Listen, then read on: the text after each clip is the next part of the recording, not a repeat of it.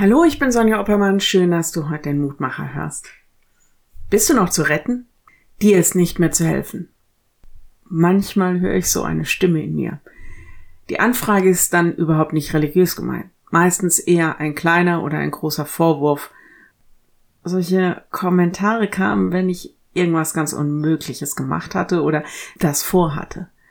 Vielleicht etwas, von dem mir vorher schon jeder abgeraten hat. Gott hat sich wohl irgendwann auch die Frage gestellt, als er sich so seine Menschen betrachtete. Seid ihr noch zu retten? Vor Urzeiten hat er die Menschen betrachtet und war eigentlich sehr zufrieden. Top, sehr gut, alles perfekt. Und dann kam dieses Selbstwollen, dieses unabhängig sein wollen, dieses Selbstentscheiden wollen. Nicht mehr Gottes Wille zählte, sondern unser eigener. Was manche sehr wohlwollend als pubertären Akt auslegen, war doch viel mehr. Es war eine tiefe Trennung der perfekten Verbindung, der perfekten Harmonie zwischen Gott und dem Menschen. Unüberwindbare Differenzen sozusagen. Der Mensch ist fremdgegangen. Sind wir noch zu retten? Ja, sagt Gott. Ja, ich will euch retten. Ich schick euch einen Retter. Ich nehme mal an, dass die meisten von euch Mutmacher Hörerinnen und Hörern nach der Frage zum Kern und zum Zentrum von Weihnachten sofort mit der Geburt Jesu antworten würden, weil Gott in diese Welt kommt.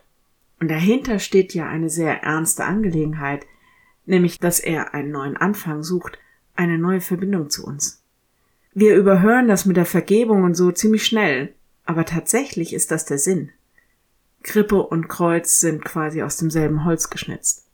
Der Liebe Gottes. Der Lehrtext heute in Jesus Christus haben wir die Erlösung durch sein Blut, die Vergebung der Sünden, nach dem Reichtum seiner Gnade. Epheser 1, Vers 7. Ja, um Vergebung geht es. Darum, dass Jesus Christus diese unüberwindbaren Differenzen überwindet in seiner Person. Ich lade dich ein, noch mit mir zu beten. Lieber Herr, wir fragen das nicht oft, ob wir noch zu retten sind, weil wir das immer als so selbstverständlich nehmen als wenn das selbstverständlich wäre, dass du uns nicht aufgibst. Lass mich das neu wertschätzen. Danke, dass du mich, uns so sehr liebst, dass du dich extra auf den Weg machst, um mit deinen Menschen einen neuen Anfang zu machen. Danke für deine Vergebung.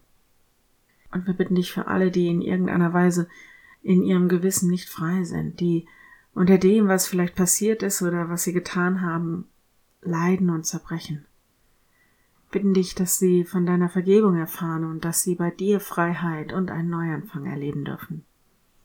Amen. Morgen ein neuer Mutmacher. Bis dahin, bleib behütet. Tschüss.